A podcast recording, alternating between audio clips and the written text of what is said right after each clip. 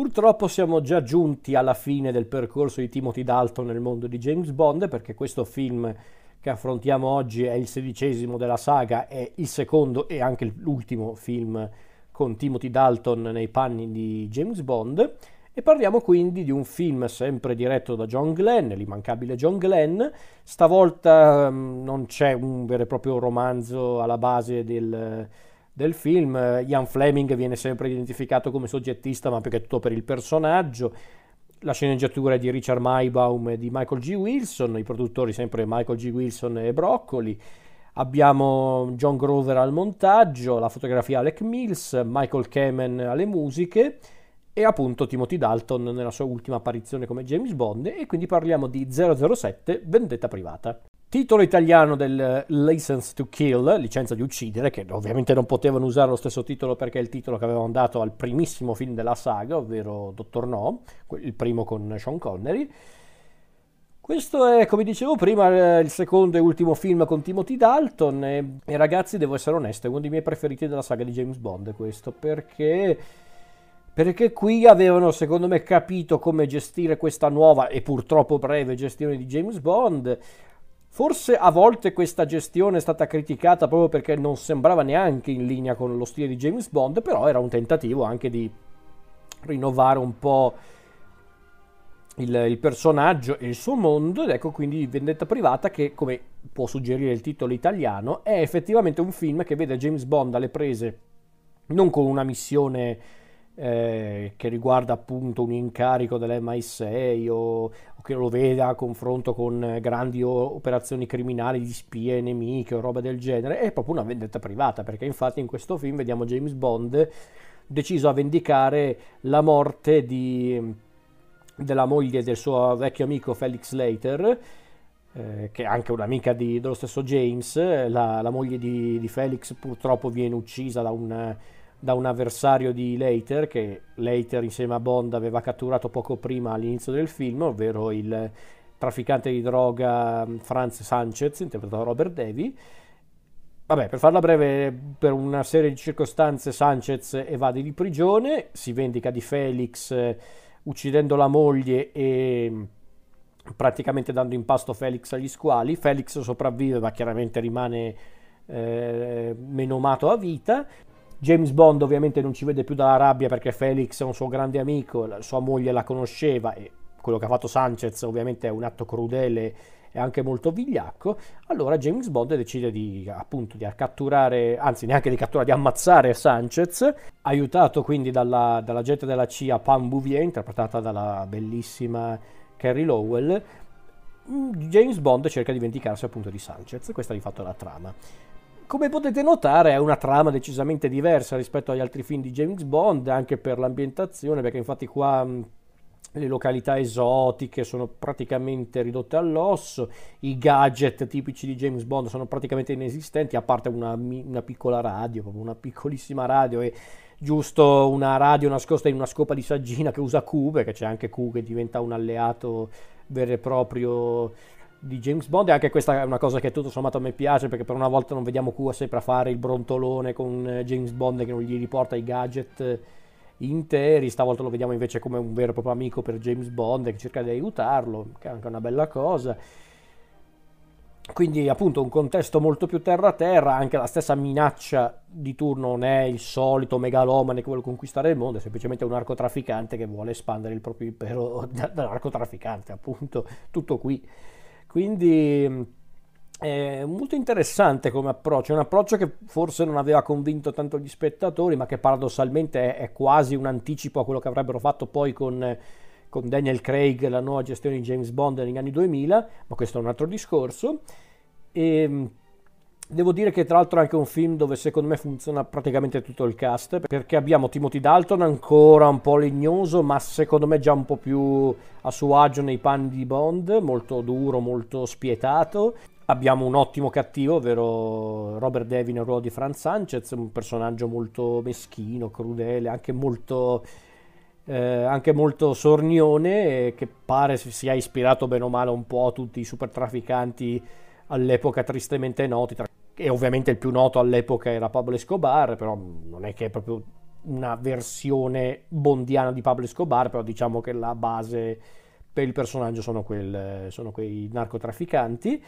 Abbiamo un'ottima Bond Girl, sono due in realtà le Bond Girl, la principale Pam Bouvier, secondo me è una Bond Girl eccezionale perché la Lowell, oltre ad essere bellissima, è anche tosta e, e, con tanto carattere, è una delle poche Bond Girl che non si fa mettere i piedi in testa da Bond, era anche ora, santo cielo. E, mentre l'altra Bond Girl principale è il personaggio di Lupe Lamora, interpretata da Lisa Soto, che è una vittima di, di Sanchez, proprio una donna che viene tenuta prigioniera da Sanchez, una vittima di Sanchez, bel personaggio anche quello. Abbiamo addirittura un giovanissimo Benicio del Toro nel ruolo di uno degli scagnozzi principali di Sanchez, ovvero Dario, questo scagnozzo cattivissimo, anche tamarrissimo, che ci mette tre ore a, a estrarre il coltello per fare la, la, posa stilosa, però vabbè, ci può stare. E poi ovviamente essendo Benicio del Toro, ovviamente farà una bruttissima fine in questo film, perché del Toro si sa, quando deve morire nei film muore sempre male, e quindi ok. Poi nel cast abbiamo comunque anche Everett McGill, Frank McRae e altri nomi assai noti degli anni Ottanta, Anthony Zerbi nel ruolo di uno dei complici di Sanchez, insomma a me tutto sommato è un film che continua a piacere tantissimo, a me diverte, diverte tantissimo perché ci sono delle scene d'azione fantastiche, la scena con l'idrovolante, tutto l'inseguimento finale con eh, i camion e lo scontro finale con Sanchez, anche lo scontro finale con Sanchez molto intenso, molto rapido ma intenso e a me piace questo film, devo essere onesto, molto molto intenso, molto... è anche interessante per una volta vedere un Bond molto più umano, nel senso vedere un Bond rabbioso, deciso a vendicarsi per questioni personali, una vendetta privata per l'appunto.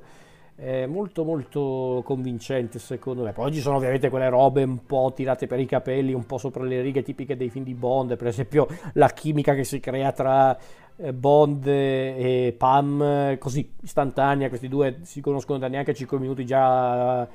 eh, pomiciano come se fossero avanti da, da 5 anni, però vabbè, ripeto, sono quelle classiche sospensioni dell'incredulità tipiche dei film di Bond. E ripeto, è un film anche questo figlio della sua epoca, infatti non a caso si parla del narcotraffico, ma anche lo stesso approccio nei confronti di Bond è molto più duro, è molto violento per essere un film di James Bond, ci sono tanti momenti in cui la violenza è molto cruda, molto a volte un po' grottesca, quindi diciamo che tutto sommato non ti sconvolge più di tanto, però è, è insolito per un film di James Bond un tale concentrato di violenza ma anche, ripeto, anche proprio di crudeltà, perché Sanchez è un cattivo di Bond molto, come dicevo, molto più terra a terra, è un narcotrafficante, non è un membro della Spectre, non è uno che vuole distruggere il mondo per ricostruirne un altro, è un criminale, è un criminale reale, quindi vederlo anche proprio come si accanisce contro i nemici, come è spietato, lo rende anche un personaggio molto disgustoso ma vedere anche Bond eh, così umano e soprattutto isolato, perché infatti non, di per sé non viene aiutato da nessuno, C- certo a un certo punto arriva Q ad aiutarlo, ma perché tutto per, per, lealtà nei suoi confronti più che per eh, un incarico, perché infatti M e gli altri membri dell'MI6 teoricamente non possono aiutarlo, anzi perché loro sanno che quello che vuole fare Bond è una, è una questione personale, non è una, una missione vera e propria, però diciamo che poi diventa un film di Bond comunque in tutto per tutto però come rielaborazione del mondo di James Bond eh, in puro stile anni 80, quasi anni 90, con un approccio diverso, a me non è dispiaciuto, anzi, ripeto, secondo me questo qua è un film davvero che funziona in tutta la linea, è, è molto scorrevole, considerato che dura più di due ore, è molto avvincente, scene d'azione fenomenali, Dalton è un James Bond differente rispetto a Roger Moore ed era anche ora, aggiungerei, cattivi ottimi, Bond girl ottime, confezione ottima. Onestamente non capisco perché non ha avuto successo. Oddio, sì, l'ho capito perché non ha avuto successo, ma perché, ripeto, era un, era un,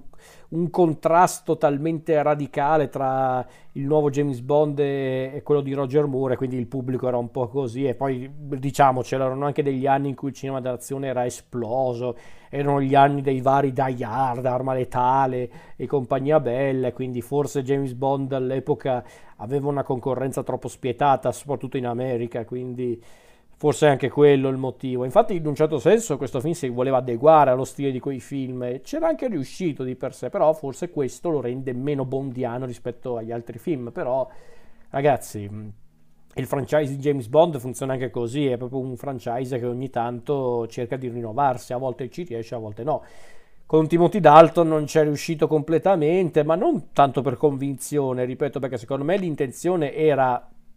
eh, consapevole. Forse però il pubblico non era pronto a una tale innovazione così all'improvviso. Paradossalmente, quando poi hanno fatto la stessa cosa negli anni 2000 con Daniel Craig, il pubblico è stato molto più favorevole, ma perché erano i tempi giusti probabilmente. Neanche probabilmente, erano i tempi giusti. Comunque sia, questa è la fine dell'avventura di Timothy Dalton, breve ma molto intensa, secondo me, con un primo film non memorabile ma comunque accettabile e un secondo film invece secondo me davvero molto valido che è appunto questo Vendetta privata.